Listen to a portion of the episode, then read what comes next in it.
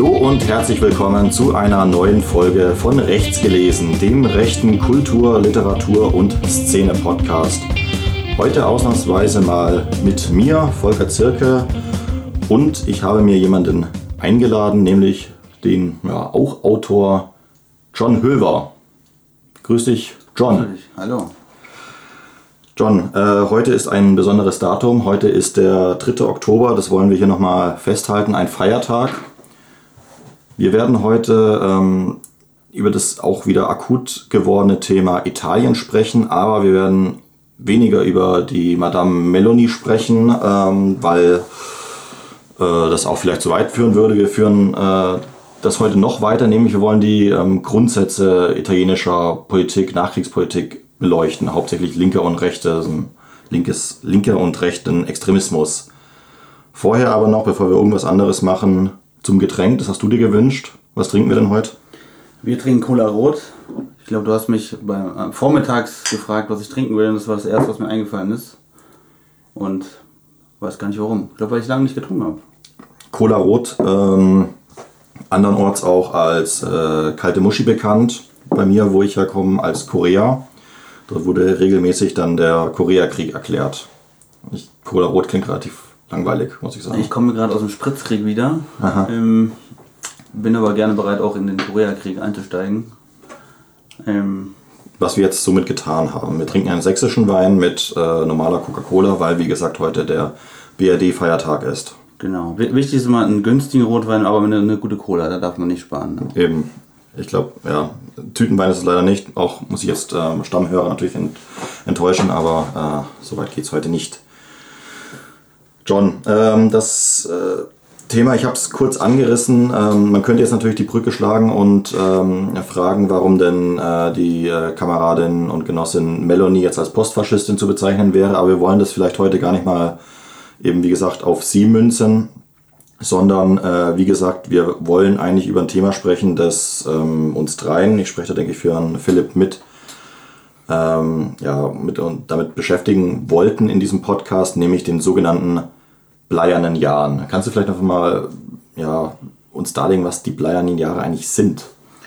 Ja, also, dass wir darüber reden, hat jetzt sozusagen zeitlich einen kleinen Zufalls, äh, ja, Übereinstimmung mit der Wahl in Italien.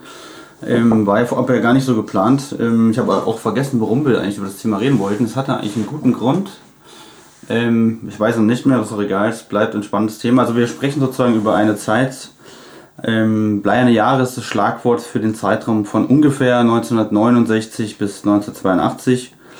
Eine Zeit der besonderen politischen Krisen in Italien, geprägt von Gewalt, von Terrorismus, ähm, von heftigem politischem Extremismus, mal im Im Wortsinne, also äh, nicht ganz so ein schlimmer Extremismus, wie wir den in der B R D halt betreiben, also mit ähm, Comicheften und Sidescroller in zwei D ähm, oder wo der AfD-Kreisverband hinter Tupfing staatsgefährdende Betätigungen ähm, nachgeht, weswegen er vom Geheimdienst besser beobachtet werden sollte, sondern wir reden von handelsüblichem Extremismus, also Entführungen, Geiselnahmen, Mordanschlägen, Bombenanschlägen. Man kennt das ja. Ähm, Von der AfD hinter Tupfing, ja, also ungefähr ja. So ähnlicher Extremismus. Ähm, naja, mal Spaß beiseite, es ist eigentlich, ähm, ich meine, wir können auch über alles, äh, ja, überall Spaß haben, aber es ist eigentlich nicht so ein äh, spaßiges Thema tatsächlich, aber darüber sprechen wir und ähm, ja, also wie gesagt, diese Höhe, Höhe, Höhepunkte waren ja unter anderem noch die Entführung und Ermordung des ehemaligen italienischen Ministerpräsidenten Aldo Moro ähm, und diese Zeit, um die sich auch viele Mythen ranken, die können wir oder wollen wir da gerne ein wenig beleuchten, ja. Ja, wir wollen jetzt ja nicht nur die, die politischen Hintergründe beleuchten, sondern du hast dir für diesen Podcast, also du weißt es sicherlich als regelmäßiger Stammhörer und auch gelegentlich Gast, dass Philipp und ich komplett unvorbereitet, halb betrunken Scheiße labern. Du hast dich vorbereitet und hast uns drei Lieder mitgebracht, die wir jetzt hier an dieser Stelle reinschneiden wollen und euch unser Stammsprecher auch ähm, die Texte rezitieren wird. Wir wollen auch eine kulturelle ähm, äh, Seite beleuchten. Wollen wir damit ähm, jetzt gleich anfangen vielleicht mit äh, dem ersten Lied? Das können wir gerne machen, ja. Dann hört ihr an dieser Stelle das erste Lied. Lieber Freund, ich schreibe dir, um mich etwas abzulenken. Und da du so weit weg bist, schreibe ich umso stärker. Seit du fort bist, hat sich einiges verändert. Das alte Jahr ist fast vorüber, aber doch ist einiges nicht in Ordnung. Wir gehen des Abends kaum mehr raus, nicht mal an Feiertagen. Und manch einer hat gar Sandsäcke vor seine Fenster gelegt. Manchmal sprechen wir kein einziges Wort, wochenlang. Und jenen, die ohnehin wenig zu sagen haben, die haben nun noch viel Zeit. Da quando sei partito c'è una grossa novità. L'anno vecchio è finito ormai, ma qualcosa ancora qui non va. Genau, also dieses Lied ist ähm, sozusagen im Mainstream angekommen. Wir haben jetzt gerade den äh, Text vorgelesen bekommen. Ähm, also waren die Bleierne Jahre jetzt, sage ich mal, nicht nur ein Extremismusphänomen in dem Sinn, dass sich das äh, ein Konflikt war, der sich ausschließlich an den politischen Rändern abgespielt hat, sondern durchaus auch ähm, die breite Masse der Gesellschaft beschäftigt hat, kann man so sagen. Auf jeden Fall, also der, der Unterschied sozusagen zum äh, bundesdeutschen Pendant, wenn wir zum Beispiel den Deutschen Herbst nehmen, und die R A F, ähm, also der, der, der, der, hat, der mag sich auch darüber gelegt haben und sehr prägend gewesen sein, aber das richtet sich sozusagen zuvörderst auf ja, Repräsentanten des Staates, ähm, Wirtschaftselite, und das traf sozusagen auf die Stimmung auch einer übersättigten Luxusgesellschaft in der Bundesrepublik, ähm, auf eher medienwirksame Anschlagsziele überwiegend, und in Italien war das ein bisschen anders. Also wir haben ein wesentlich größeres Ausmaß des Terrorismus, ähm, auch als in andre, allen anderen, sagen wir mal, demokratischen Staaten Europas und auch darüber hinaus. Ähm, eine viel krassere Gewalteskalation ähm, und ausgeprägtere Konfliktlinien. Und ähm, die Besonderheit, ähm, auf die wir vielleicht auch später noch ein paar Beispiele eingehen können, dieser Gewaltspirale im Unterschied zu der bundesdeutschen war halt, ähm, dass es sich auch abseits der ganz großen Politik sozusagen das in den, ja, in den Alltag auch der kleinen Leute reinfraß. Und sich deswegen das halt wie so ein Schleier, ähm, ja wie Blei über das ganze Land äh, Italien legte. Hm.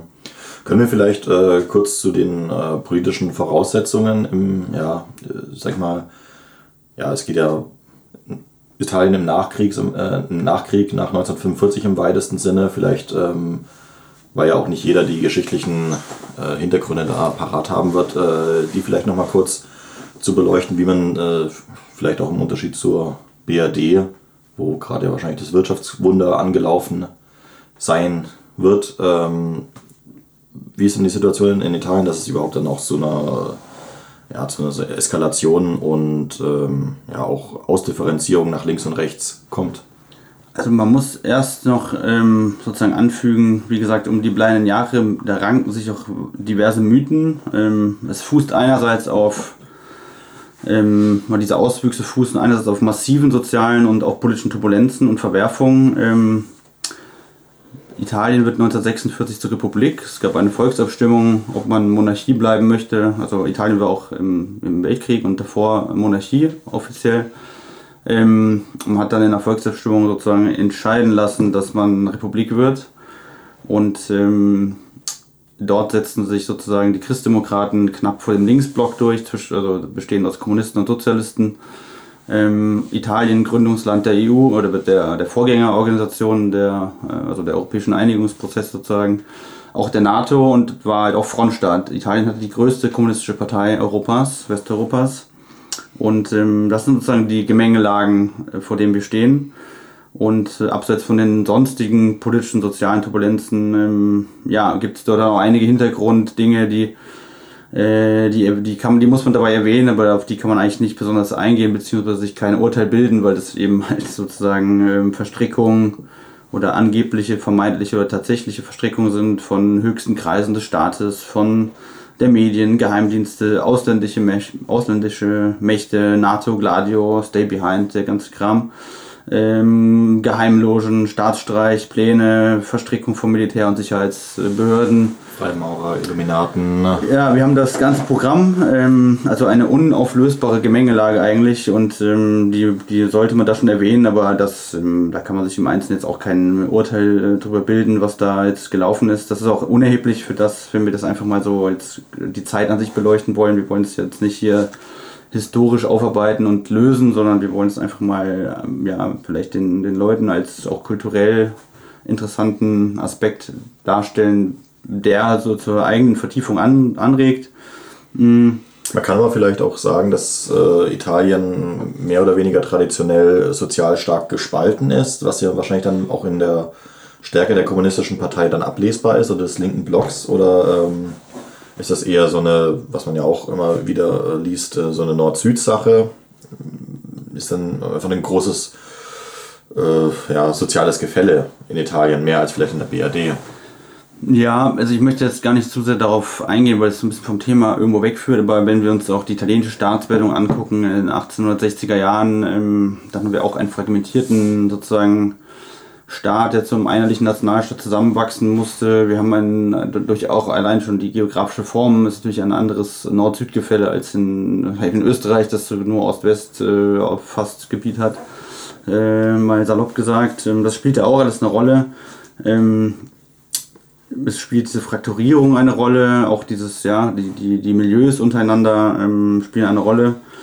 Aber wir, ja, es, es ergibt sich aus sozialen Kämpfen auch diese gewisse Spirale und ähm, ja, wie gesagt, ähm, die, es gibt ja dieses Schlagwort auch der Strategie der Spannung, und die hat ihre Ursachen halt auch darin, in dieser, in dieser Frakturierung, die sich dann in einer gewissen politischen Organisation wiedergespiegelt hat, die dann zu einer Gewaltspirale führte im Laufe der, ja, der sechziger Jahre. Ja, kannst du vielleicht nochmal, also wir haben auf einer Seite natürlich den starken äh, linken Block, ähm, wie gesagt, mit der, wie von dir gesagt, der, der kommunistischen Partei, ähm, die eine der größten in, ja, in der westlichen Welt vielleicht äh, war und ist, nein, ist nicht mehr. Ähm, wer steht denn auf der Gegenseite? Ist das auch ähm, eine große Partei, ein großer Block, oder ist das eher vereinzelte Gruppen, Organisationen, die eher als Netzwerk oder Nicht-Netzwerk dann zusammen äh, auftreten? Also es ist auf beiden Seiten relativ gespalten. Also die ähm, auf der linken Seite haben wir natürlich die große kommunistische Partei, ähm, das aber nicht unbedingt jetzt im, im, im Zentrum dieser, dieser Gewaltspirale steht. Und wir haben auf der rechten Seite auch einen ganzen Archipel an Organisationen. Ähm, Es hat sich nach dem Krieg eine gewisse parteipolitische ähm, Konstanz gehalten durch das äh, Movimento Sociale, also die Sozialbewegung, die sozusagen die, ja, eine tatsächliche neofaschistische Rekonstituierung dieser Milieus ähm, betrieben hat und um diese herum sich sozusagen ähm, gewisse andere rechte, kulturelle, aber auch dann militante Sachen herausgelöst haben, aber auch immer im Konflikt standen mit der Parteilinie. Ähm, Wir kommen eigentlich zu dieser, ja, zu dieser Verstetigung dieser Gewalt, ähm, wie gesagt, eher über die sozialen Kämpfe. Und ähm, wenn wir das jetzt mal chronologisch aufschlüsseln, macht das vielleicht, oder ergibt es mehr Sinn, das chronologisch aufzuschlüsseln. Also wir gerne. Ja. Also der Startschuss sozusagen der Bleiernen Jahre, wenn man diesen Begriff auch etablieren mag, ähm, und dieser, dieser Strategie der Spannung, also sozusagen der Versuch oder der vermeintliche Versuch, insbesondere auf der rechten Seite durch, ja, Demobilisierung des, des staatlichen Gefüges, sozusagen eine autoritäre Revolte herbeizuführen, was sozusagen die Unterstellung ist. Was heißt Demobilisierung ähm, des staatlichen Gefüges? Naja, im Endeffekt so, so eine Art, ähm, der Claim ist sozusagen, dass man durch False-Flag-Aktionen den, den, den, den linken und roten Terroristen Attentate in die Schuhe schieben will, um dann sozusagen repressive Maßnahmen gegen links zu rechtfertigen und auf diesem Zuge eine autoritäre, eher rechtere, ja, Regierung oder, oder Machtsysteme an die, an die, an die Schaltzentralen zu bringen. Und das Ganze startet sozusagen neunzehnhundertneunundsechzig ähm, auf der Piazza Fontana in Mailand vor der Bank, der, also Zentrale der Landwirtschaftsbank, mhm. mit einer relativ großen Spreng, ja, mit einem Sprenganschlag oder Bombenanschlag mit siebzehn Toten, fast neunzig Verletzte. Und hier fängt es eigentlich schon an mit diesen Verschwörungserzählungen, ähm, also mal tatsächlich Verschwörungstheorien. Ähm, ähm, es werden am Ende des Tages werden verurteilt Mitglieder von Ordine Nuovo, das ist eine, eine, ja, eine rechtsgerichtete Terrororganisation. Ähm, es gibt aber auch da schon die ersten Mutmaßungen, welche Geheimlogen damit zu tun haben, welche Verstrickungen es von staatlichen Stellen gibt. Ähm, es gibt dann auch solche Episoden, dass ein, ein verhafteter Anarchist, ähm, Giuseppe Pinelli, wird äh, verhaftet und äh, man, man vermutet auch die Attentäter zunächst, unter anderem auch in linken Kreisen, der auf einmal aus dem Fenster stürzt und man eigentlich nicht weiß, warum. Ähm, Vielleicht besoffen hingefallen. nicht auszuschließen, ja, aber ähm, es wird jedenfalls nie genau aufgeklärt und ähm, man sieht schon, dass diese Ursachen dieser Gewaltspirale halt relativ tief, äh, tief liegen und ja, dieser Anschlag ist sozusagen der Startschuss neunzehnhundertneunundsechzig, dass äh, ja, dann Italien langsam aber sicher im Bomben- und Kugelhagel in diesen bleiernen Schleier äh, abgerutscht ist. Hm, das äh, ist ja sozusagen dann auch bis neunzehnhundertachtzig auch nicht wirklich abgefallen, sondern, äh, wie ich da im Skript entnehme, hat sich äh, diese politische Gewalt äh, verfestigt, würdest du sagen? Genau, also wir haben dann sozusagen ja, über ein Jahrzehnt dieser verfestigten Gewaltspirale und ähm, es beginnt schon einige Jahre vor neunzehnhundertneunundsechzig mit ähm, einer sozialen Spannungslage, die sich zunächst in ja, handelsüblichen Protesten entlädt. Also wir haben heftige Streikwellen, gerade in den Autofabriken des Nordens, also man kennt auch in Deutschland Fiat, mhm. ähm, äh, Fiat oder Ferrari. Ferrari kennen die meisten Hörer von uns, glaube ich, eher Ferrari wahrscheinlich. Ne? Die meisten Hörer sind ja Ferrari-Fahrer. Ja? Ach so, okay, also klar. Hauptsächlich Porsche-Fahrer natürlich, ja. aber... Ich bin Fiat-Fahrer, ja. ja. aber... Ähm, Wie auch immer, aber wir haben da sozusagen große Streikwellen, die auch immer gewalttätige Proteste, ähm, diverse Revolten, also Piazza Statute zum Beispiel, mit tagelangen Straßenschlachten Anfang der sechziger schon und dann neunzehnhundertneunundsechzig nochmal einen sogenannten heißen Herbst, ähm, ja, in dem es Fabrikkämpfe regelrechte gibt mit schwersten Ausschreitungen. Ähm, Vielleicht nochmal kurz ähm, einschieben, man, man darf das jetzt nicht verwechseln mit ähm, dem, was parallel zum Beispiel in Frankreich oder in Deutschland gef- äh, stattgefunden hat, mit diesen Studentenprotesten. Das hat nichts damit zu tun, es ist eher so, vielleicht eher angelernt an so, äh, angelehnt an so Gewerkschaftsstreik, wie man sie eher aus der vielleicht Weimarer Republik kennt. Ja, das läuft schon in Italien ein bisschen parallel. Also ähm, wir haben, das ist sozusagen auch der... Also weswegen es sozusagen dann auch so brutal eskaliert ist, dass es eben nicht nur die linken Protestierer, Protestierer gibt oder Protestanten, sondern eben, dass es auch ein rechtes Pendant gibt. Ähm, der Anfang dieser sozialen Proteste ist schon links geprägt aus dem Gewerkschaftsmilieu, aus dem roten Gewerkschaftsmilieu. Ähm, und die greifen sozusagen in diese Fabrikkämpfe ein und radikalisieren das. Und ähm, warum es dann zu dieser Eskalation kommt, ist unter anderem, dass wir eben auch das rechte Pendant haben. Also wir haben neunzehnhundertsiebzig die Revolte von Reggio Calabria, und da gab es eine, also Reggio Calabria ist im Süden Italiens. Ähm, Welchem Teil des Stiefels für unsere geopolitisch Bewanderten? Das ist so ungefähr südlich von Neapel, also sozusagen, im, ich weiß gerade gar nicht, wo genau. Ja, ein bisschen weiter oben, ein bisschen weiter oben. Also mhm. nicht, nicht am Sockel, aber so ein bisschen weiter oben, also am, am, am Schienbein, bei, bei dickeren Leuten am Böchel vielleicht, über am Böchel, ja. Also, also wenn der Fuß, äh, der Knöchel... Nee, das Schienbein in die, die Wade, die Wade in den Fuß übergeht und es keine Knöchel gibt, gibt es einen Wöchel. Also Geopolitik, äh, ähm, innere Politik und jetzt auch noch äh, Biologie. Ja, ja, ist auch ein bisschen einfache Sprache dann, ne, für die ähm, Ferrari-Fahrer. Für die Ferrari-Fahrer, ja, genau. Und ähm, naja, es kommt zu, es kommt zu Gebietsreformen, zu Firmenschließungen ähm, und das führt auch zu brutalsten Auseinandersetzungen und die werden eher von neofaschistischen rechten Gruppierungen übernommen und gelenkt. Ähm, es wird sogar eine Gegenrepublik ausgerufen, die Republik von Sparre. Und Sparre, ähm, Sparre ja, also S B A R R E mit ähm, Accento drauf, glaube ich. Das ist in äh, Kalabrien. Das ist da auch in Reggio Calabria in der Gegend. Und ähm, ja, also, das, also unfassbare Straßenschlachten und trotz Militär, Panzerwagen äh, hat es da ein Jahr Unruhe gegeben, bis der Staat sozusagen ja nur mit recht heftigem, ja, gewaltsamen Einschreiten ähm, die Lage unter Kontrolle bekommen hat. Und das, ja, es ist sozusagen logisch, dass sich das dann natürlich auch weiter ähm, ja, radikalisiert und eskaliert. Ähm, und interessanterweise gerade auf der linken Seite führen dann so Verbürgerlichungsversuche dazu, dass die Lage immer, ähm, ja, immer schlimmer wird. Und wir haben sozusagen auf der rechten und auf der linken Seite gewisse Parallelen, warum es dann zu dieser, ähm, ja, zu dieser ja, organisierten, verfestigten Gewalteskalation kommt. Ja, wir wollen ja heute nicht allzu sehr über den italienischen Staat zu dieser Zeit reden, aber vielleicht nochmal ähm, fürs Grundverständnis. Die Regierung wird zu der Zeit von hauptsächlich, ja, sag ich mal, Christdemokraten geprägt, ähm, die die stärkste Partei, wenn ich das richtig äh, rausgehört habe, gebildet haben zu der Zeit. Kannst du vielleicht uns eine kurze Einschätzung geben, was äh, die Unterstützung für linke und rechte Extremisten in dieser Zeit beschäftigt? Also in der B R D, also in der Weimarer Republik ist es ja sagen ja auch viele, dass verantwortlich war für, die, äh, für das Scheitern der Weimarer Republik, dass ähm, es große Unterstützung für rechte Kreise in den Behörden zum Beispiel gab. Äh, wie ist es bei Italien, oder ist auch, dass sie so lange zum Beispiel zum Räumen äh, oder zum, zum Klären dieser Verhältnisse im Süden äh, gebraucht haben, über ein Jahr, ähm, dass die einfach italienisch traditionell einfach unfähig sind? Das kann ich jetzt im Einzelnen auf den Einzelfall von Reggio Calabria nicht sagen. Ist, was auf jeden Fall so ist, wir haben ist mit Sicherheit eine längere, ähm, also eine verfestigte, verfestigtere, ähm, über, ja, über, ein, ein verfestigteres Überleben auch von faschistischen Milieus nach dem Zweiten Weltkrieg.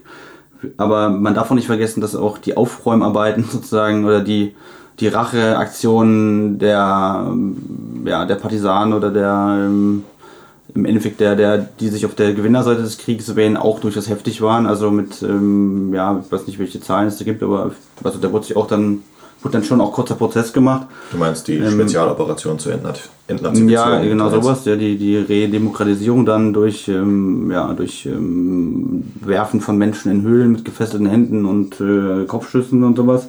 Aber wir haben natürlich auch den Konflikt innerhalb der, der Kriegsgewinner sozusagen, also die, die Partisanenbewegung, die sich von ganz christdemokratisch konservativ bis teilweise super kommunistisch aufgestellt hat. Die haben halt keine andere Bindung als diesen Kampf gegen den, das faschistische Regime, da das tatsächliche.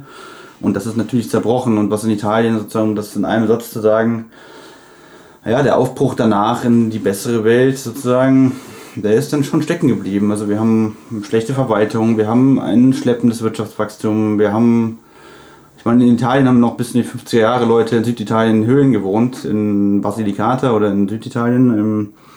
Das hat sich dann schon auch, ja, eben entladen. Und wir haben dann auch die Antworten auf diese, dieses, dieses tatsächliche Gefühl, dass sich das, dass es sozusagen nicht nur keine, keine Zukunft gibt, sondern auch schon keine Gegenwart, irgendwie keine Gegenwartshoffnung. Das verfestigt sich eben, und wir haben, wenn wir zum Beispiel bei den Linken zum Beispiel schauen, wir haben die Kommunistische Partei, die ist extrem stark, die ist noch stärker als die in Frankreich, und ähm, das führen dann innere Spaltungen dazu. Wir haben, ähm, wir haben einerseits die bei den Kommunisten, damals gab es eine recht revolutionäre Rhetorik versus halt einen realpolitischen Anspruch. Also es gab ja auch Versuche dann später, die Kommunistische Partei an die Christdemokraten heranzuführen. Ähm, insbesondere unter dem damaligen oder späteren Parteichef Berlinguer, ähm, Stichwort so historischer Kompromiss, also man hat ja, versucht sich an die Christdemokraten anzunähern, um halt auch Zugriff auf die Staatsämter zu bekommen. Ähnlich und, dem, was jetzt gerade in Thüringen passiert? Mh, ja, oder dass da keine richtigen Kommunisten also der, der für die für die extremeren Linken oder die, die, die radikalen Linken war das natürlich Verrat, mhm. und ähm, Ja, und ähm, der, der Partei, also der, den, den, den Funktionären der Partei ist natürlich auch der Zugriff dann auf gewisse Strukturen ähm, dieser riesigen Milieus abhanden gekommen. Darf ich dir nachschenken? Äh, ja, gerne. Und ähm, ja, das führt das natürlich dann dazu, oder? das führt dann natürlich dazu, dass man ähm, ja, dass sich da Sachen radikalisiert haben. Und das Gleiche ist äh, oder Ähnliches auf der rechten Seite. Das M S I, also diese Sozialbewegung, neofaschistische Partei, war halt bis in die neunziger Jahre eigentlich außerhalb des Verfassungsbogens völlig ausgegrenzt. Ähm, hat trotzdem versucht, sich irgendwie auch ähm, ja, salonfähig zu machen. Und das führte dann schon auch zu Abspaltungstendenzen. Wir haben, ähm, es gründen sich Gruppen, Ordine Nuovo, Avanguardia Nazionale. Ähm, das sind die mit den krassen Logos. Also da weiß man schon direkt, was bei den Leuten da los war. Ähm, Bitte nicht googeln. Ja, wir, also die, das sind sozusagen auch die berühmtesten extremistischen Gruppen. Ähm, ja, ich kann nur sagen, die, die, die Ordine Nuovo hat sich dann immer nochmal, glaube ich, auflösen müssen. Hatte dann Nachfolger Ordine Nero, also sozusagen eine ja, schwarze Ordnung. Ähm, die hatten dann, um es dann auf die Spitze zu treiben, als Logo ähm, ja, Hakenkreuz und den Fascho-Bündel, also um halt sozusagen alles raus, drauf zu nähen, was geht. Ähm, Und es trennt sich sozusagen von den großen Parteien, die diese, diese ja, extremen und gewaltorientierten Gruppen ab. Und die stehen sich eben dann gegenüber. Und ähm, in Italien gibt's dann, gab es dann auch noch, äh, dass beide Seiten gewisse Revolutionserfahrungen hatten. Ähm, und das hat sich dann eben hochgeschaukelt, so Ende der sechziger Jahre, bis es dann wirklich losging in den bleiernen Jahren. Ja, ähm... Vielleicht, du hast uns noch ein zweites Lied mitgebracht. Wollen wir da jetzt reinhören, oder ist das zu einem späteren Zeitpunkt besser? besser? Es ist vielleicht ein bisschen später besser, weil es sozusagen schon in den Höhepunkten der Bleierne Jahre ist. Gut, dann, dann gehen wir einfach chronologisch vielleicht weiter.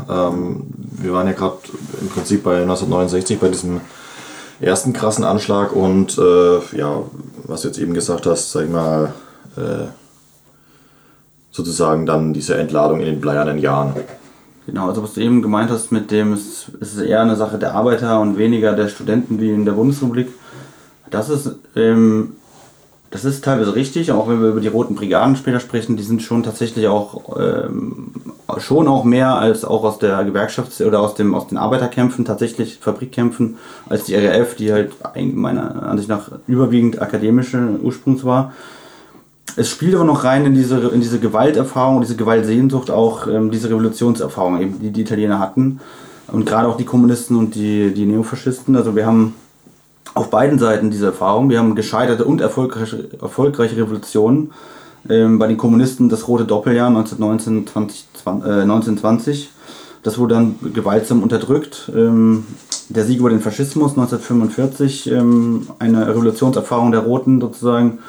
Die sich, wo sie sich auch verraten fühlen, weil es kam eben nach neunzehnhundertfünfundvierzig nicht die ähm, kommunistische Republik oder was auch immer, sondern es kam eine ja, profane, christdemokratische ähm, ja, Regierung unter amerikanischen Fittichen, wobei die, die Partisanen da auch eigentlich die besten Freunde in Amerika hatten. Ähm, also die, ähm, dieses Selbstbild, dass die, die Partisanen da den Krieg gewonnen haben, ist natürlich Blödsinn, das haben schon die amerikanischen Panzer äh, gemacht. Ähm, Also dieses völlig verklärte Erbe der Partisanenbewegung hat, hat durchaus aber revolutionären, ähm, ja, sagen wir mal, Humus geschaffen. Ähm, das Ausbleiben oder die Enttäuschung, das Ausbleiben dieser Revolution dann nach dem Krieg ähm, und auch eben der Mythos und der Auftrag, sich diesem gefühlten neuen Faschismus entgegenzustellen, was wir heute immer noch völlig absurderweise irgendwie ähm, haben. Ähm, der hat sich damals natürlich auch verfestigt und äh, auf der anderen Seite gab es die Erfahrung auch, also die, die Machtübernahme neunzehnhundertzweiundzwanzig.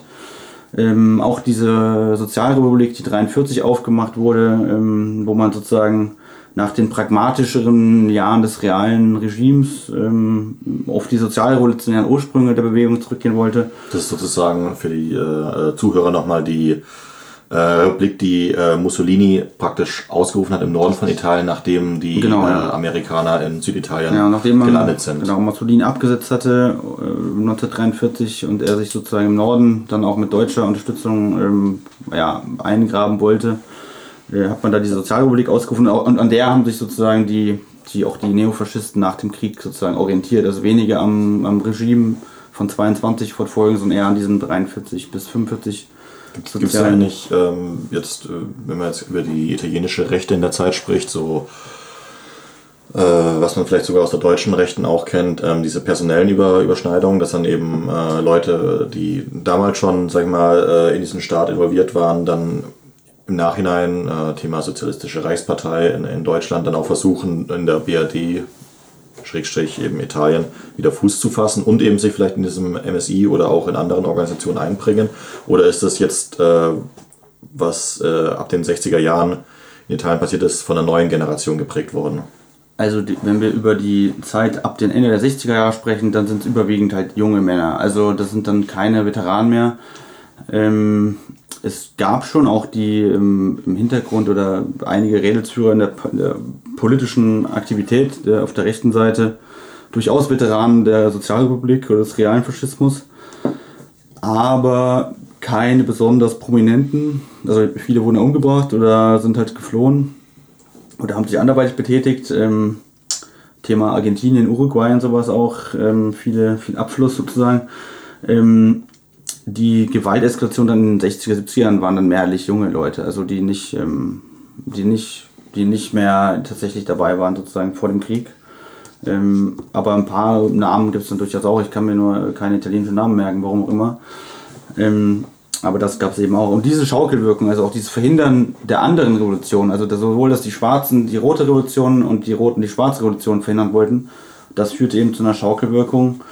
Und die endeten neunzehnhundertfünfzig schon in Straßenschlachten, bei Wahlkampfveranstaltungen, auch mit Todesopfern.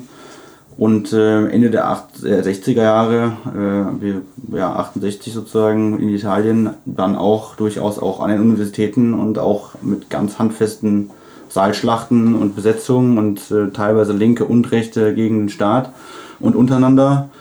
Und gerade aus diesen Strukturen dann heraus, ähm, da, da haben sich dann eigentlich auch die Kernzellen teilweise äh, gegründet, die dann auch organisierte Gewalt äh, durchgeführt haben. Was dann praktisch dann ab neunzehnhundertneunundsechzig in der Intensität passiert ist. Ja, also die Frage ist, man muss sich fragen, wie kommt es dazu, dass auf einmal solche militanten Strukturen entstehen? Und da setzen sich ja dann manchmal auch Leute hin und sagen so, wir gründen jetzt irgendwie so ein, wir würden sagen, einen E V für politische Gewalt vielleicht.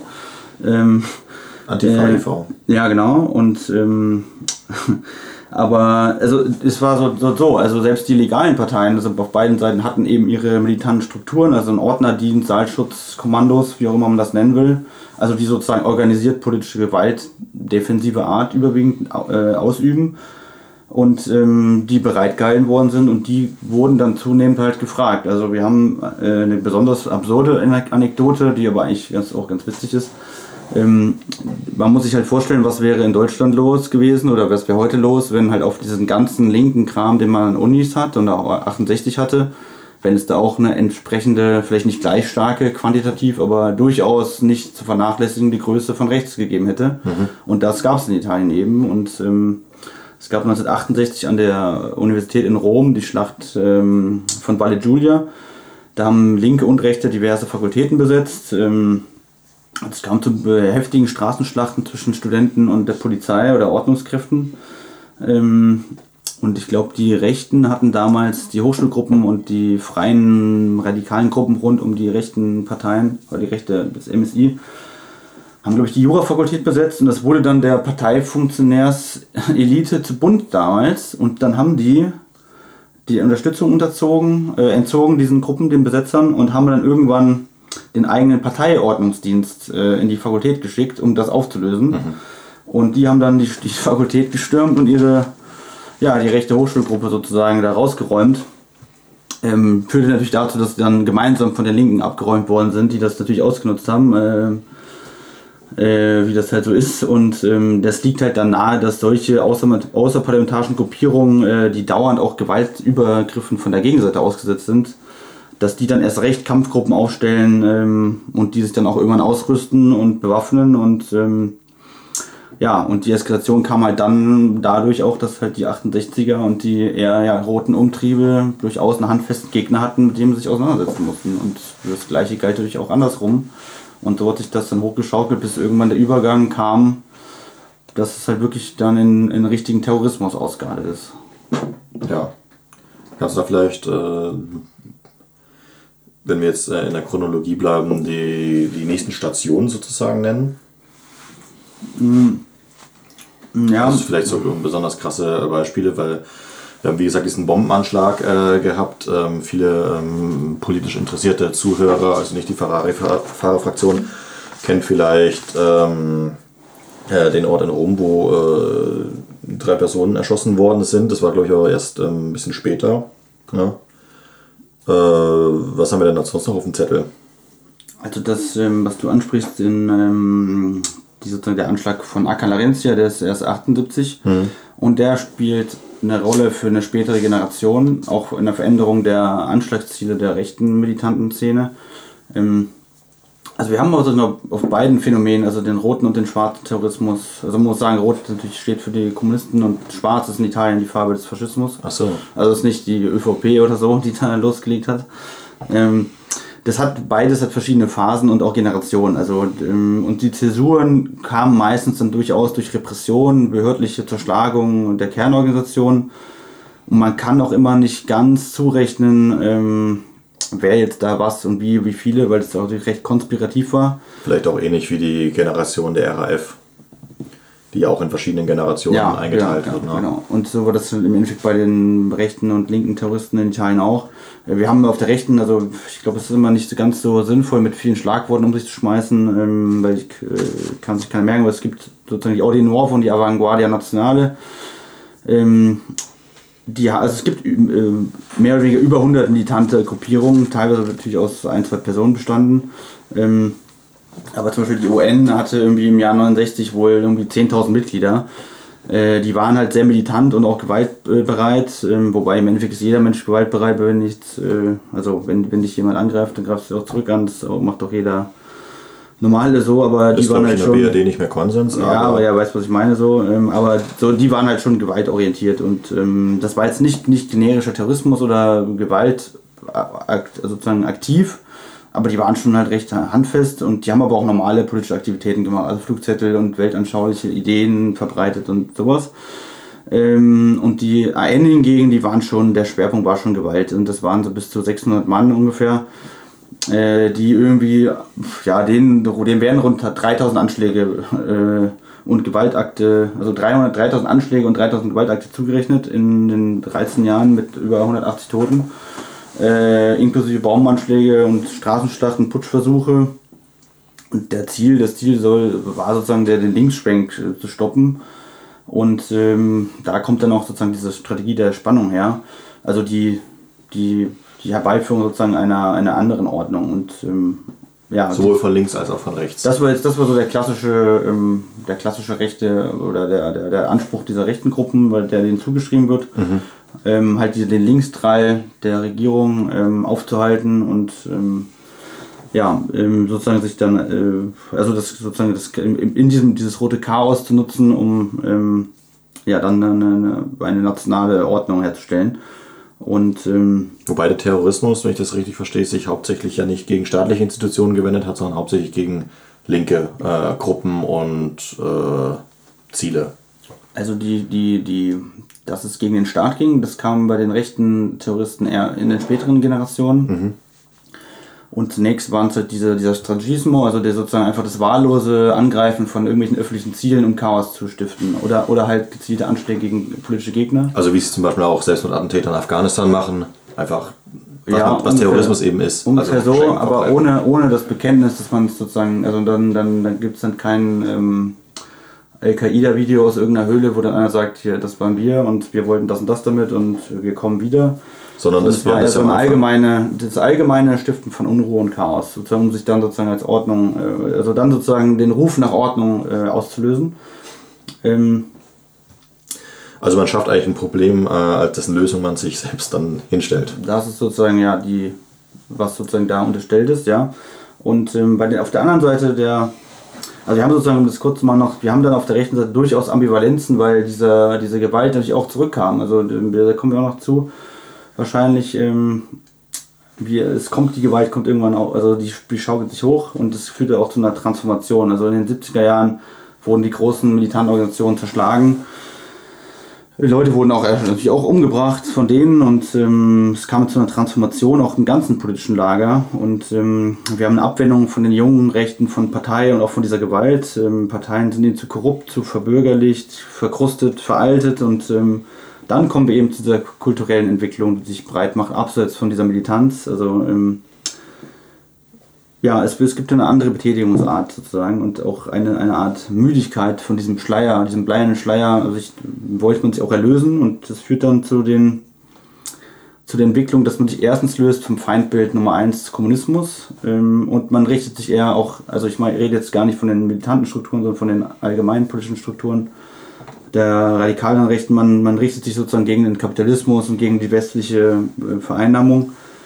Auch gerade Meloni war jetzt wieder in den Medien mit diesen Hobbits und Herr der Ringe, äh, ja, Klamauk will ich nicht sagen, aber Kram. Es gab dann Teil dieser Hobbit-Camps. Ähm, und das, das ist sozusagen so das Stichwort, wie man dann versucht hat, sich sozusagen eine Art Ausgleichskultur zu dieser Gewalt zu schaffen. Das ist ja ganz lustig, weil ja ähm, in, in der Rechten äh, heutzutage, äh, unabhängig ob man die jetzt als radikal bezeichnen möchte oder nicht, das Metapolitische immer sehr forciert wird, also von oben, also auch ein bisschen als, äh, als Art Kopfgeburt, während das da ja organisch äh, gewachsen zu, äh, zu sein scheint, auf der, aufgrund der Notwendigkeit, weil man äh, vielleicht auch keinen Ausweg mehr gesehen hat. Ja, also genau, und das ist diese Hoffnungslosigkeit auch, ich meine, das sind dann junge, junge Leute aufgewachsen in einer Zeit, in die von diesen kleinen Jahren überschattet wird und ähm, ja, man sich dann einfach den Wunsch hatte, sich von dieser Zeit zu erlösen. Also man muss sich das schon vorstellen, dass man permanenten Gewaltangriffen ausgesetzt ist, auch die eigenen Leute das auch natürlich auf der anderen Seite Gewalt äh, begehen und das eine absolute Anspannung ist, also eine, eine Art, ja, man kann sich vorstellen, dass das ganze Leben und auch das kulturelle Leben davon überschattet wird, weil wenn du in einer solchen, ja, in einer solchen Zeit lebst und in einem solchen Umfeld, dann entwickeln sich auch nur die nötigsten Dinge daraus und dann bleibt sozusagen das, ähm, ja, wie soll man sagen, ich will nicht sagen La Dolce Vita, aber das das Unent- das, das, ähm, ja, das, das Entspannte, das, ähm, ja, das, das Jugendliche einfach, das Unbeschwerte, Unbeschwert ist, glaube ich, das Stichwort sozusagen, das bleibt auf der Strecke. Und aus dieser Sehnsucht heraus haben sich dann diese Ausflüchte ergeben. Also es gab dann auch die neue Rechte, die sich ganz lösen wollte von diesen alten Formen ähm, der, der dreißig Jahre davor in der rechten Szene, sozusagen in Italien. In Italien, ja. In Italien, ja. Und ähm, da kommt dann auch dieser, dieser, ich meine, wir haben zum Beispiel mit den, ich weiß nicht, ob du das kennst, die Band ähm, Amici del Vento, also die Freunde des Windes. Das ist im Endeffekt ist so wie Bob Dylan halt, so, also so, so siebziger Jahre Musik mit Leuten in weißen Gewändern, die Gitarre im Park spielen. Was ich ja als großer sechziger und siebziger Jahre Rockmusikfan befürworte. Ich ja, bin ein großer Bob Dylan-Fan. Äh, ja, und äh, ja, wenn man sich das, das anhört, ähm, Amici del Vento zum Beispiel ist eine ganz unbeschwerte Musik, die auch davon singt, von diesen. Es gibt eine, eine Textzeile, wenn also, sie können alle unsere Häuser niederbrennen, dann, dann übernachten wir eben bei unseren Freunden, da wird immer Platz sein. So, das ist so diese. diese Stimmt ja. Natürlich nicht, äh, weil wir sowas nicht machen. Aber ähm, genau, äh, ganz lustig, äh, weil die Leute, die, die Musik machen, sind ja tatsächlich Rechtsradikale. Ähm, das darf man ja nicht ver- äh, vergessen. Ähm, das ist, glaube ich, jetzt die passende äh, Überleitung zum zweiten Lied, das du uns mitgebracht hast, ähm, was ja auch eigentlich gar nicht so klingt, wie deutscher Rechtsrock klingt. Ähm, ich weiß auch nicht, äh, ob es in den siebziger Jahren groß Rechtsrock in Deutschland gab, aber ähm, wir hören trotzdem mal rein, oder? Wir hören rein, ja. Wir sind sozusagen zeitlich, ähm, also wenn wir über die Hobbit-Camps reden, das war dann schon Ende der siebziger. Ähm, da hat sich sozusagen auch die, da kam sozusagen die dritte Generation der rechten Terroristen, die, ähm, also wir sind jetzt bei der Terzer Position sozusagen, oder in Deutschland eventuell dem einen oder anderen bekannt sind diese, ähm, die bewaffneten äh, revolutionären Zellen, also die N R R. Und die haben dann bis in die achtziger Jahre noch Anschläge begangen und die haben diese bewaffnete Spontanität, also nicht mehr die Strategie der Spannung, sondern sozusagen, ja, einfach hier und da kurze Anschläge auf, keine Ahnung, Waffenläden oder auf politische Gegner oder auch Polizisten auch viel. Die haben sich dann auch vorhin gegen den Staat gewandt und nicht mehr nur gegen den politischen Gegner, mhm.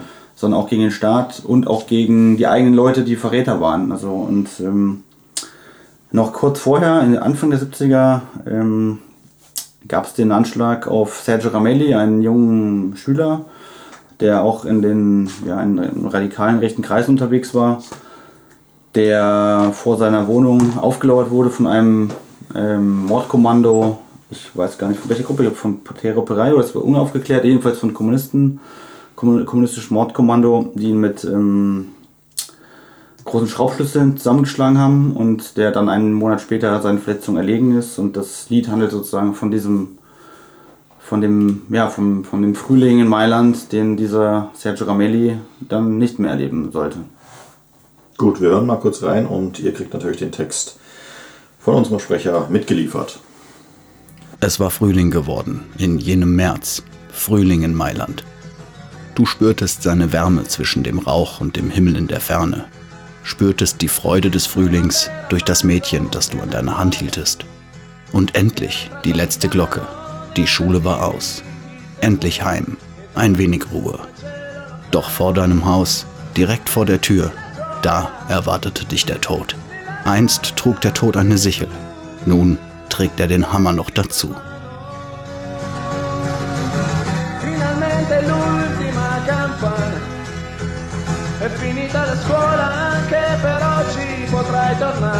A casa tua per riposare, ma sotto casa, davanti al portone, che temeva la morte, non ne immaginavi l'assoluta ragione.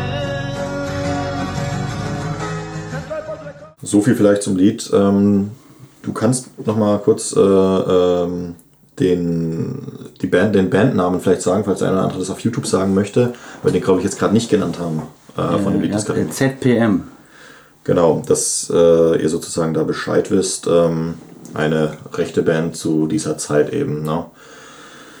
Ja, wir haben jetzt sehr viel über die rechten Akteure, auch über rechte Gewalt äh, gesprochen. Ähm, aber das äh, Thema ist ja, wie gesagt, ähm, ja, zweigespalten. Ähm, das kommt dann in Form linker Gewalt ja auch äh, zurück. Wir hatten ja gerade den Linken, das, äh, ja, wie kann man eigentlich sagen, äh, linke Mordkommando ähm, angesprochen. Wer waren denn da die Hauptakteure? Also wenn wir von in die Bleierne Jahre sprechen und auch nicht nur über die linke Seite, sondern generell über die Bleierne Jahre, dann ist sicher das Stichwort Rote Brigaden das, was auch in Deutschland jedem was sagt, der sich so am Rande damit beschäftigt hat. Ähm, und wir haben aber natürlich auch auf der linken Seite ein hohes Maß an Pluralität, an Dynamik, an Auflösung, Inkorporierung. Also im Prinzip dieselbe Tendenz wie auch äh, im rechten Bereich. So. Ähnlich, ja, ähnlich. Und ähm, die Roten Brigaden, ähm, ich glaube, da gibt es auch tausend Filme, wo die irgendwie so entweder am Rande oder am oder, oder auch als, als Zentrum dabei sind. Also die sind, glaube ich, relativ ein Begriff auch in Deutschland. Ähm, haben witzigerweise, oder witzigerweise, aber sie haben sozusagen als Rote Brigade im Singular angefangen, als klassenkämpferische Organisation, also eben anders als die R A F, kein akademisches Milieu unbedingt. Wobei dann, ähm, das, wie gesagt, diese Ausdifferenzierung von anderen Gruppen der, ähm, ja, der radikalen Linken, ähm, also durchaus auch akademische Milieus angespielt haben. Ähm, die haben sich auch dann, wie gesagt, tausendmal gespalten. Ähm, es führte dann aber dazu irgendwann, dass man so der, dass sozusagen der, der Gag war, dass die, ähm, die, die Elitenkinder, die roten Elitenkinder nachts in die Pforte fahren, um von den äh, rechten Arbeitern die, die Kinder umzubringen, war sozusagen so ein, ein Claim, der so auf rechts war und das bei einigen linken Organisationen gar nicht so verkehrt war. Ähm, jetzt kommen wir vielleicht noch auf einige Beispiele am Ende. Also jedenfalls die Roten Brigaden entstehen tatsächlich klassenkämpferisch ähm, in den gewerkschaftlichen Fabrikkämpfen, ähm, insbesondere in den industriellen Hochburgen im Norden. Und ähm, es gibt da so einen recht diffusen Entstehungsprozess, aber die haben angefangen mit klassischer Sabotage, also Brandstiftung, Sachbeschädigung, Angriffe auf Streikbrecher und feindliche Gewerkschafter, also von den christdemokratischen Gewerkschaften, aber auch den, den rechten Gewerkschaften, und ähm, das hat sich recht schnell brutalisiert. Ähm, es gibt dann so diese berüchtigten Kurzentführungen, da hat man einfach die, ja, die Betriebsleiter weggesperrt oder verschleppt, und es gibt die Gambitsation, das heißt, die haben einfach den Leuten ins Bein geschossen, so als Warnung, und ähm, das hat sich dann recht schnell radikalisiert. Und was wir bei der R A F ja auch ein wenig gesehen haben, oder was die also was man weiß, so, wir haben es nicht gesehen, wir sind ja noch nicht ganz so alt. Ähm, das ist natürlich der Zuspruch in gewissen Kreisen der medialen und kulturellen Öffentlichkeit für diesen bewaffneten Kampf. Und ähm, bei den Roten Brigaden ist es ein bisschen ähnlich wie bei der R A F dann gewesen, diese, diese Kommuniqués, also dass man sich sozusagen auch an die Öffentlichkeit wandte.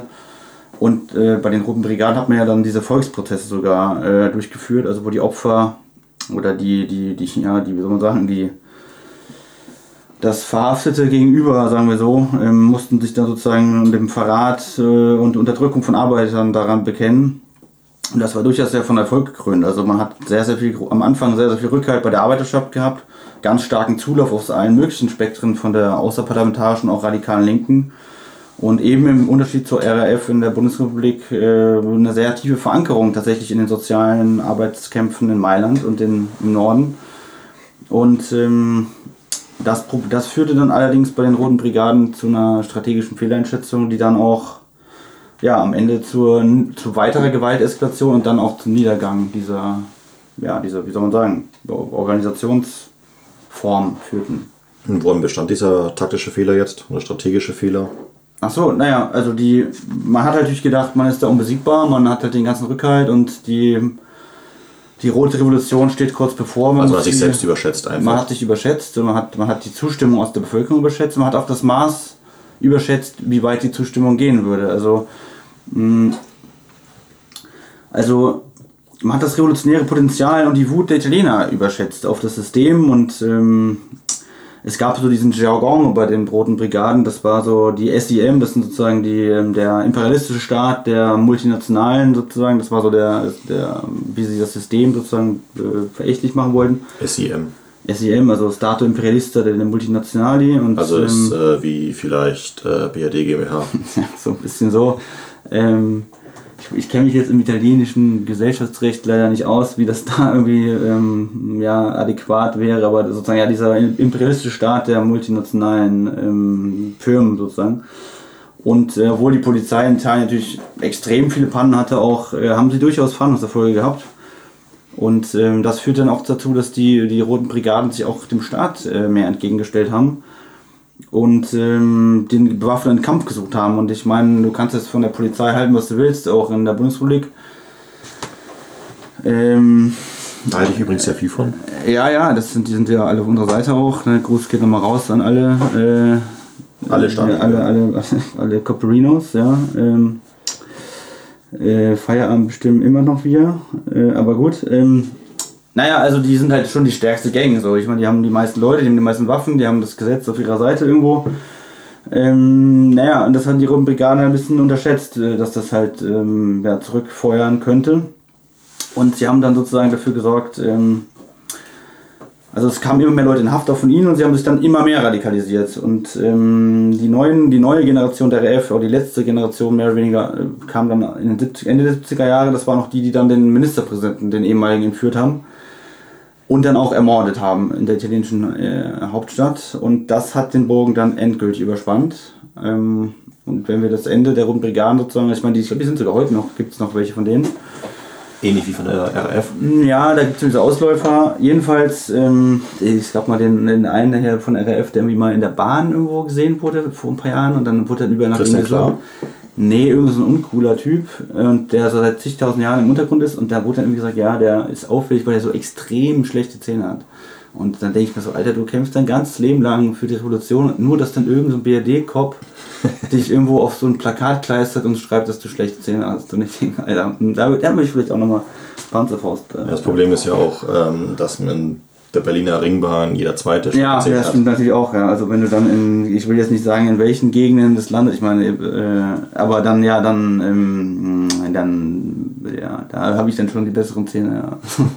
Naja, jedenfalls, die haben so den Bogen völlig überspannt und am Anfang waren sie halt so, ja, wie soll man sagen, der Robin Hood, ja, sie haben so die bösen Gewerkschaften, die bösen Betriebsleiter und Firmenbosse halt irgendwie ähm, fertig gemacht und äh, jetzt galten sie einfach als Verbrecher und Terroristen und ähm, ja, da wollte halt keiner mit zu tun haben, dass sie diesen armen Aldo Moro, diesen, diesen ja, diesen Politiker-Opi so halt ähm, gequält und umgebracht haben und ähm, ja, das, da wurden sie ja politisch isoliert, auch die ganze institutionelle Linke hat sich halt distanziert, äh, entschieden, also es gab sogar Demos, Ähm, Demonstrationen, äh, linke, also auch radikal-linke Demos gegen die Roten Brigaden.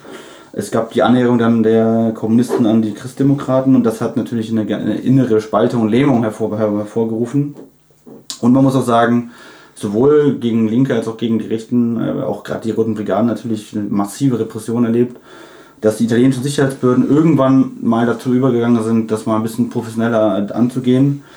Ähm, sie haben sich, glaube ich, auch professionelle Hilfe aus den U S A geholt und aus anderen Ländern, wie man sozusagen mit diesem, dieser ja, Domestic Terrorism umgeht.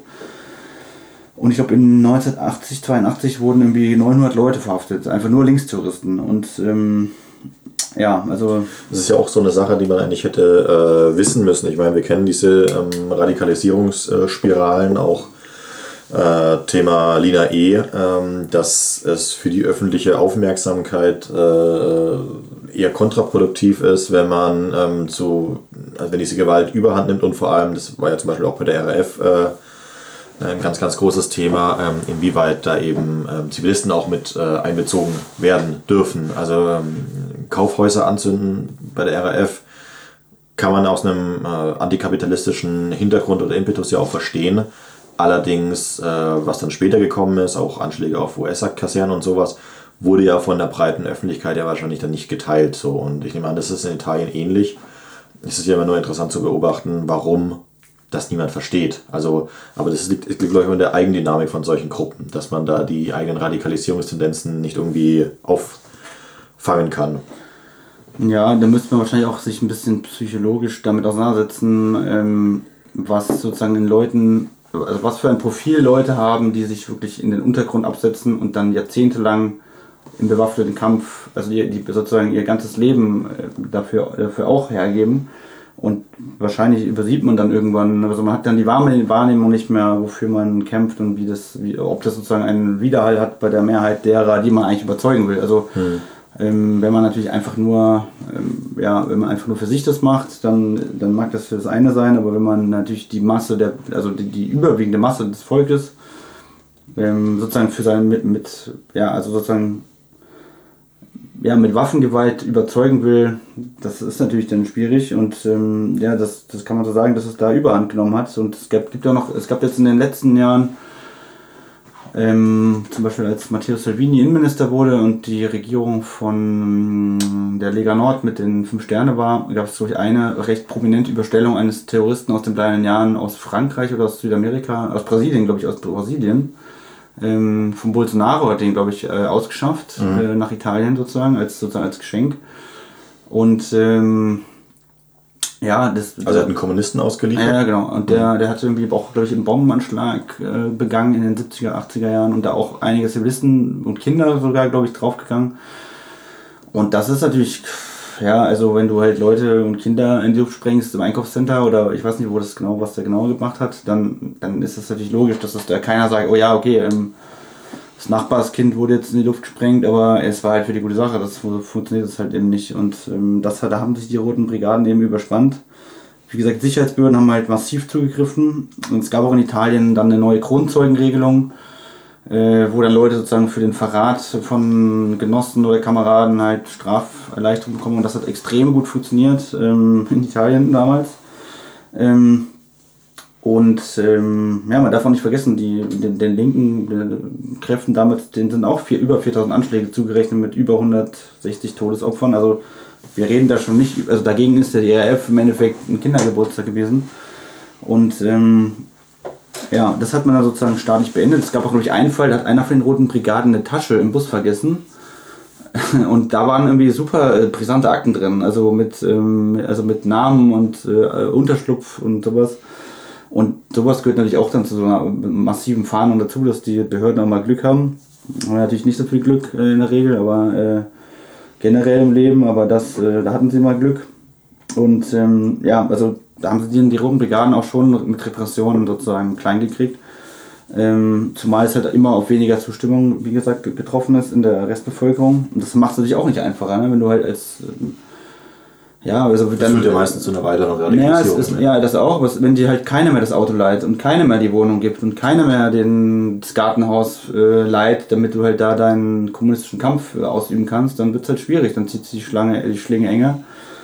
Und ähm, was aber dennoch die Roten Brigaden im Laufe ihrer Existenz gezeigt haben, dass sie sich immer wieder neu organisieren und ausrichten konnten und auch ähm, zumindest die ersten fünfzehn Jahre starkes Integrationspotenzial und auch Rekrutierungspotenzial hatten. Markiert jetzt der Ende de, das Ende der, der Roten Brigaden auch das Ende der Bleiernen Jahre oder ähm, kommt dann nochmal eine Gewaltwelle zum, zum Abschluss hin? Also das Ende der Roten Brigaden Anfang der achtziger ist auch das Ende der, der Bleiernen Jahre und wir haben sozusagen in den letzten Generationen von beiden Seiten, also so Ende der siebziger Jahre bis, ähm, bis dann Mitte der achtziger, Anfang der achtziger, nochmal, wie gesagt, nochmal eine Gewalteskalation erlebt. Und ähm, wie gesagt, die linke Seite hat sich nochmal aus so einem, das hieß Bewegung siebenundsiebzig oder so ähnlich, ähm, nochmal, es war auch so eine linksradikale Gruppierung, auch nochmal extrem viele Unterstützer rekrutiert, die auch gewaltbereit waren. Und auf der rechten Seite gab es dann auch nochmal die Abspaltung, der Abspaltung, der Abspaltung, ähm, die auch extrem brutal waren, die dann auch gegen, wie gesagt, gegen Verräter vorgegangen sind gezielt und auch, auch einzelne Polizisten und so und Staatsanwälte aufgesucht haben.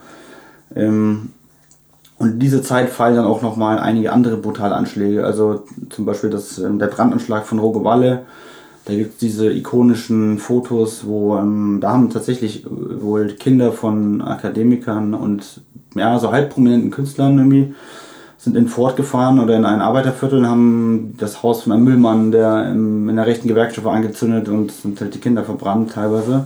Und es gibt sozusagen ein, ein sehr ikonisches Foto, wo der eine Sohn der Familie versucht, seine jüngeren Geschwister aus dem Fenster zu werfen äh, und dann sozusagen das nicht mehr schafft und verkohlt im Fenster steht. Und ähm, das waren sozusagen dann die Ende der Jahre.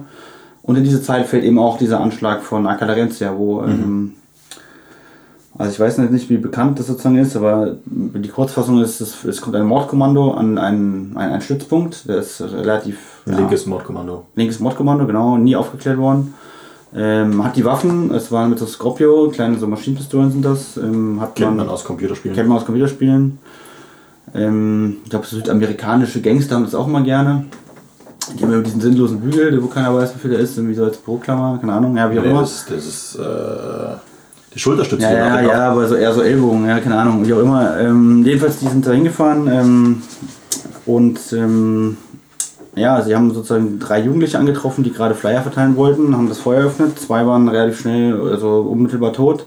Ein dritter konnte sich verletzt in, diese, in dieses, diesen Stützpunkt, das ist einfach eine, eine Art Garage, ja, und ähm, reinflüchten und die, sie konnten sozusagen die Eisentür nicht, also sie haben dann nicht, konnten nicht nachstellen, aber zwei waren dann schon tot und ähm, in das, der Stadtteil in Rom, ich weiß gar nicht, ob es Colopio ist, oder ich weiß gerade gar nicht, ähm, es war relativ rechts, heute auch noch und ähm, naja, es gab dann natürlich einen Aufruhr und die Nachbarn sind gekommen und die Aktivisten sind gekommen, haben halt, äh, waren natürlich wütend und dann hat sich ergeben, dass die Polizei und Journalisten da waren und haben das irgendwie abgesperrt und es gab einen Tumult zwischen den, den, den Rechten, die gekommen sind und die wegen ihren Kameraden da waren und der Polizei und auch der, also die, der, die Geschichte ist die, dass ein Journalist eine Zigarette geraucht hat und die in eine Blutlache von einem der Toten ausgedrückt hat.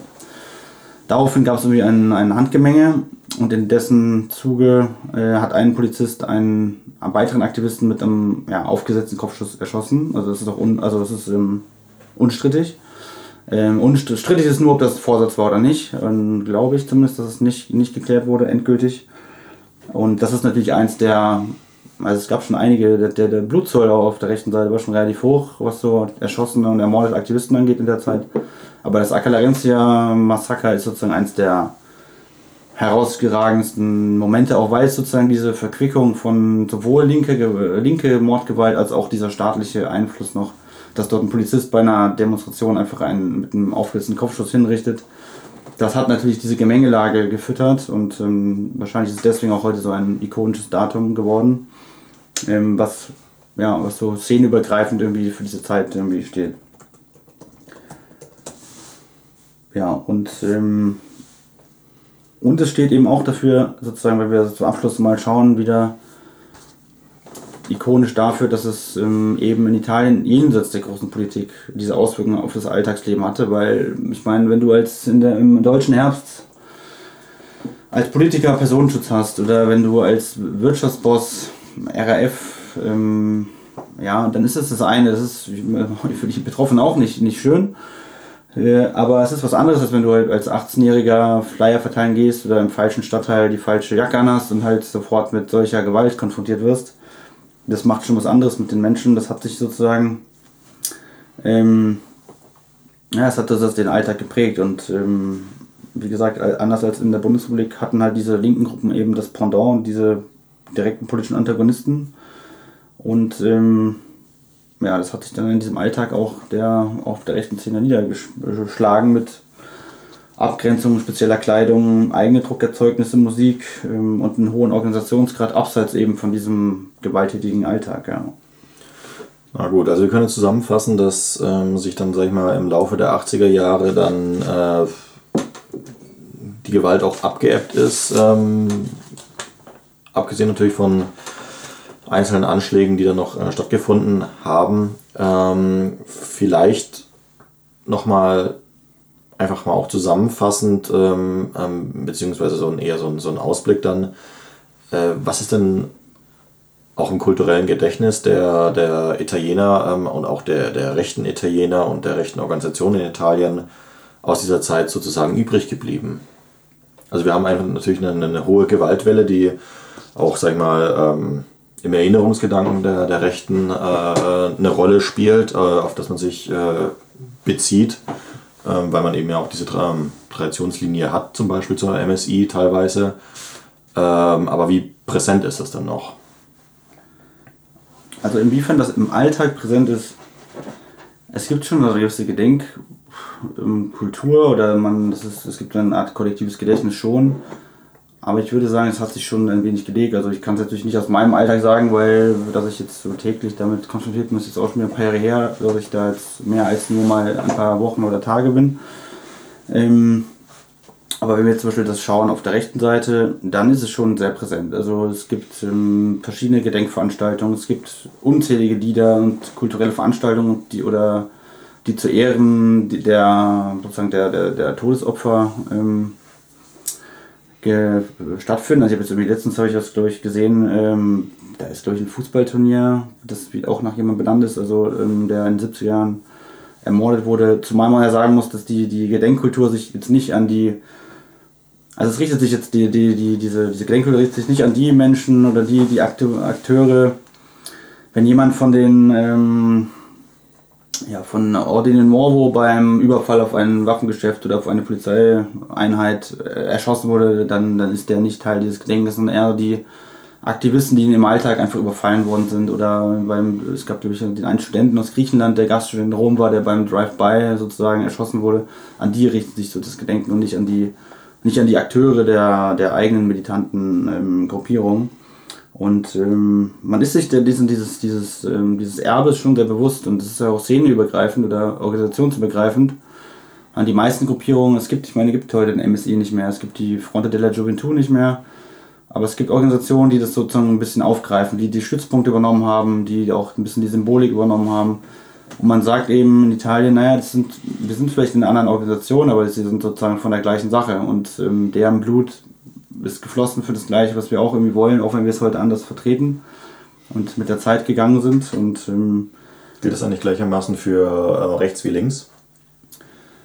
Also wir sind natürlich jetzt nicht äh, in der linken Szene intern, äh, noch nicht, aber wir, ich nehme an, dass es auch in der Linken eine starke Traditionslinie auf diese siebziger Jahre gibt. Ähnlich wie es ja auch so ein paar Linke, glaube ich, noch gibt, die sich auf die R A F beziehen. Ja, also ich meine, das ist diese, diese, diese, diese, diese Furcht sozusagen vor, ich meine, der, der ganze Antifaschismus basiert auf dieser Obsession des Notstandes, dass man sich der ganzen Zeit irgendwie diesem, ja, dieser faschistischen, faschistischen Revolution und Gewalt ausgesetzt sieht. Ähm, Im Zweifel, ich meine, in den siebziger Jahren war es dann halt tatsächlich das Mordkommando, das kommen konnte, und ähm, heute ist es halt der AfD-Kreisband der Tupfing, der das irgendwie darstellt, äh, die faschistische Weltrevolution. Ähm, aber abgesehen von solchen Albernheiten, denke ich, gibt es das dort auch. Und äh, zum Beispiel, was wer noch recht präsent ist, soweit ich es beurteilen kann oder konnte, ist halt dieser, ich habe den Namen leider nicht präsent, der damals viel später in den Anfang der zweitausender beim G sieben Gipfel in Genua erschossen wurde von der Polizei. Mhm. Das sind natürlich dann schon Namen, die da, die sozusagen einen gewissen Märtyrerstatus erlangt haben. Und wie das jetzt in einzelnen Feierlichkeiten sich da ausdrückt, ähm, mag ich jetzt nicht zu beurteilen, aber ich nehme an, dass es da, wenn es um Opferkultur gibt, ähm, auf der linken Seite da kein Mangel besteht, ähm, da äh, sich auch äh, ja, drin, da, drin zu ergehen. Ja. Wir sind ja auch keine Kommunisten, zumindest noch nicht. Und ähm, ja, vielleicht noch als ganz letzte äh, Frage, bevor wir sozusagen an den äh, Abschluss kommen. Es gibt ja nun in Italien äh, einen Haufen rechter Organisationen, auch rechte Organisationen, die, ähm, sage ich mal, ästhetisch bis intellektuell ähm, durchaus ähm, als stabil zu bewerten sind. Äh, wie sehr äh, sind die denn geprägt von, von dieser Zeit? Also nicht nur das reine Gedenken, sondern, sage ich mal, auch ähm, was die ideologischen äh, Grundkonstanten äh, betrifft. Du hast es vorher kurz im Nebensatz mal fallen gelassen, dass ähm, es da sozusagen eine Art neue Rechte gab, ähm, die sich eben dann auch ähm, neu aufgerichtet hat entlang dieser Tradition oder dieser, dieser neuen äh, Linien Antikapitalismus und äh, ja auch Antiimperialismus vielleicht. Ähm, das ist ja sich auch fortgeführt worden. Ja, also was in Italien ein bisschen anders ist als bei uns, es gibt erstens halt mehr Angebot und es ist halt viel dezentraler. Also irgendwie so der deutsche Ansatz ist ja so, dass ähm, man denkt halt bei uns ein bisschen immer von oben nach unten, habe ich den Eindruck. Also es gibt irgendwie so den, den Ansatz, es gibt halt eine Partei, die hat irgendwie eine Bundeszentrale, dann hat die Landeszentralen und das ist bei, was ich, bei der I B war das ja auch so, dann gibt es nur die I B und dann gibt es die Ortsgruppe äh, Schlag mich tot, äh, war irgendwas. Und ähm, in Italien ist halt, ist es so, dass das viel dezentraler ist. Also wir haben, das M S I war natürlich sozusagen der Kern, der, ein Kern dieses Archipels, Aber die gibt es eben nicht mehr. Sie haben sich in Anfang der neunziger in verschiedenen Phasen immer weiter aufgelöst bzw. verändert, ähm, sind auch von ihrem ursprünglichen weltanschaulichen Kern abgerückt ähm, und sozusagen haben sich versucht, ins demokratische Spektrum endgültig einzureihen.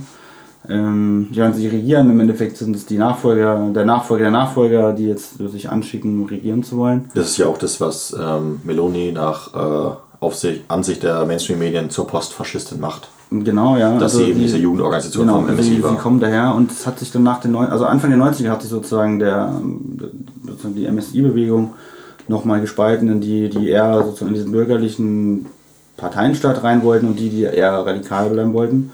Und um diese herum haben sich dann viele Ortsgruppen oder, also Ortsgruppen ist der falsche Begriff, aber örtlich unabhängig voneinander bestehende politisch, eher kulturell und weniger parteipolitisch organisierte Gruppen ergeben.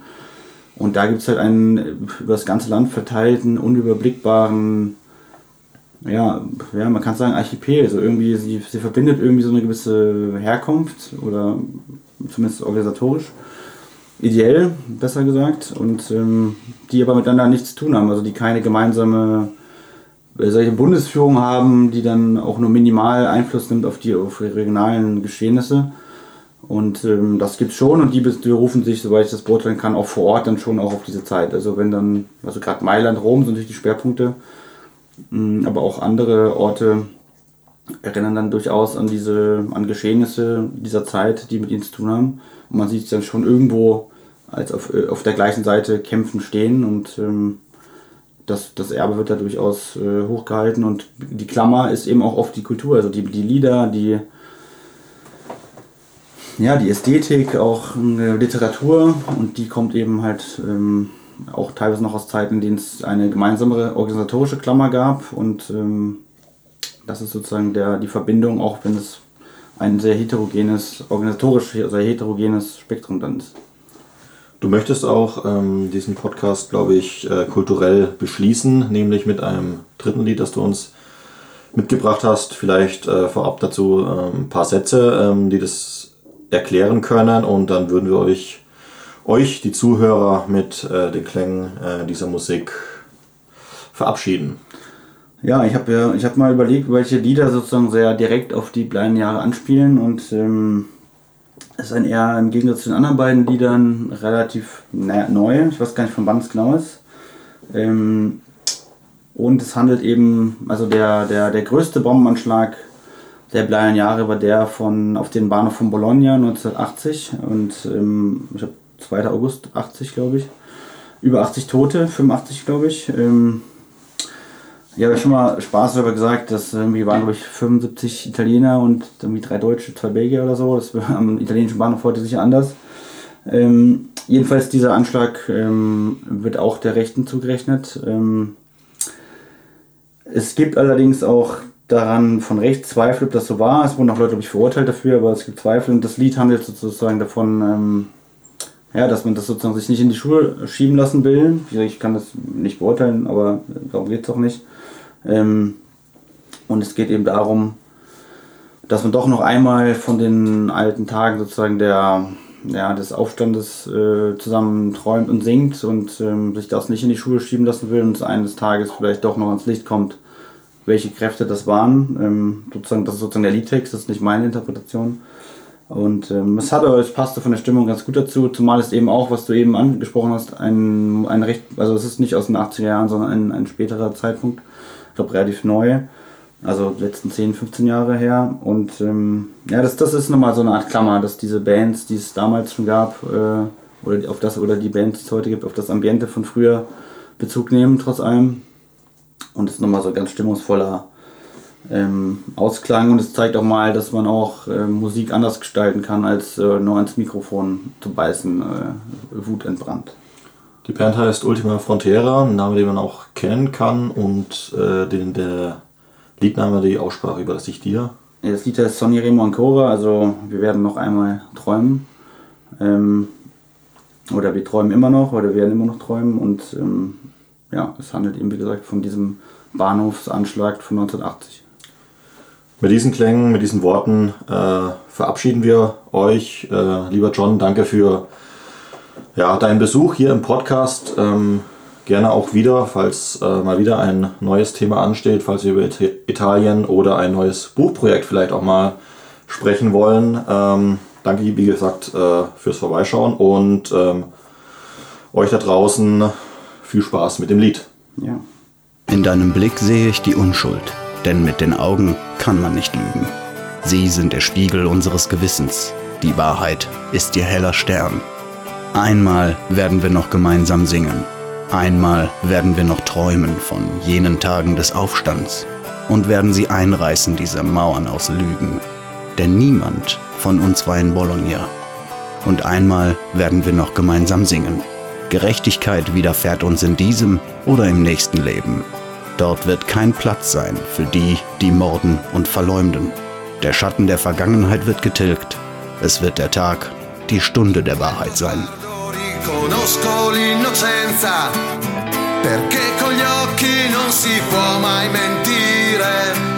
Sono il riflesso della nostra coscienza. La verità è la tua stella polare. E canteremo insieme ancora una volta.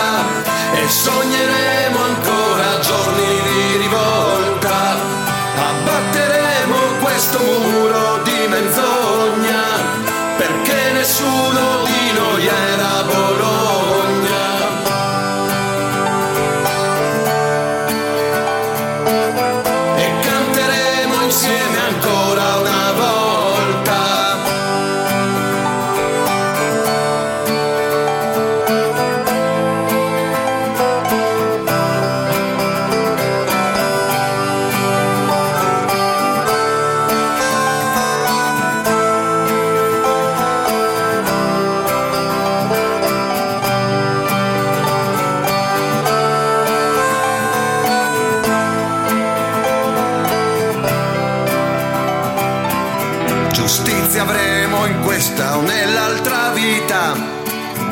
Chi ha massacrato e infamato non passerà, l'ombra del passato sarà svanita, sarà il giorno, sarà l'ora.